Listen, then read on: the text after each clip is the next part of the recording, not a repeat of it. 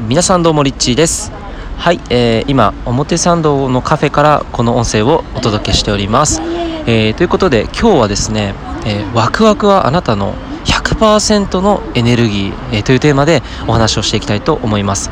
えー、前回の音声で、えー、現実化3つのステップというものをご紹介させていただきました、えー、おさらいですが、え1つ目がワクワクすることをやる。そして2つ目が、え可能な範囲内で、え最大限ワクワクすることを行動に起こす。そして3つ目が、え執着を手放す。えー、というこの3つでした。でこれはあのバシャール、えー、宇宙存在のバシャールが教えてくれた、えー、現実化3つのステップなんですけれどもこのワクワクすることをやると自分の使命に最短でたどり着く。ワクワクっていうものは本当に実はあなたの100%のエネルギーそのものに近づくということをですねバシャールは伝えています。もう一回これ大切なので重要なことなのでもう一度言いたいと思います。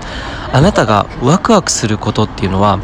あなたの本来の100%のエネルギーの状態なんですね。あなたが本当にありのままで輝ける、えー、状態100%の状態っていうのが実はあなたがワクワクすることの中に、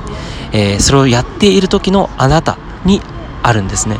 えー、なので、えー、もし何かこう自分が自分らしくないなっていうふうに感じている、えー、方がもしかするとねえこれを聞いてる方の中にもいらっしゃるかと思うんですけどそういう時はぜひ自分がなんかね心がときめくこととか心がなんかビビってこう来るものとか、えちょっとでもこう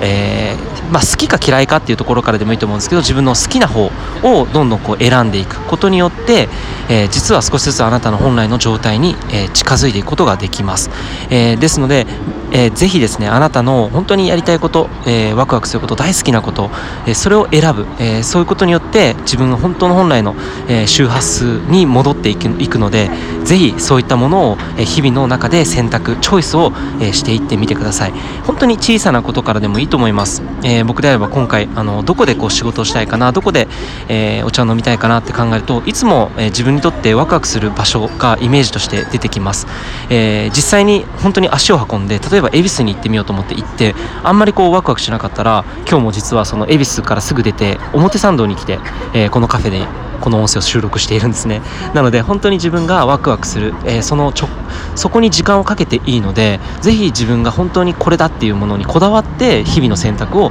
ぜひしてみてください。そうするとなんか気づくと自分のあの好きな世界っていうものが勝手に結果的にあのそこにいるなっていう自分に気づいてい、えー、くんじゃないのかなというふうに思います、えー、ぜひ小さなところからそういったものを日々の中で選択してみてはいかがでしょうか。ということで、えー、リッチーでした。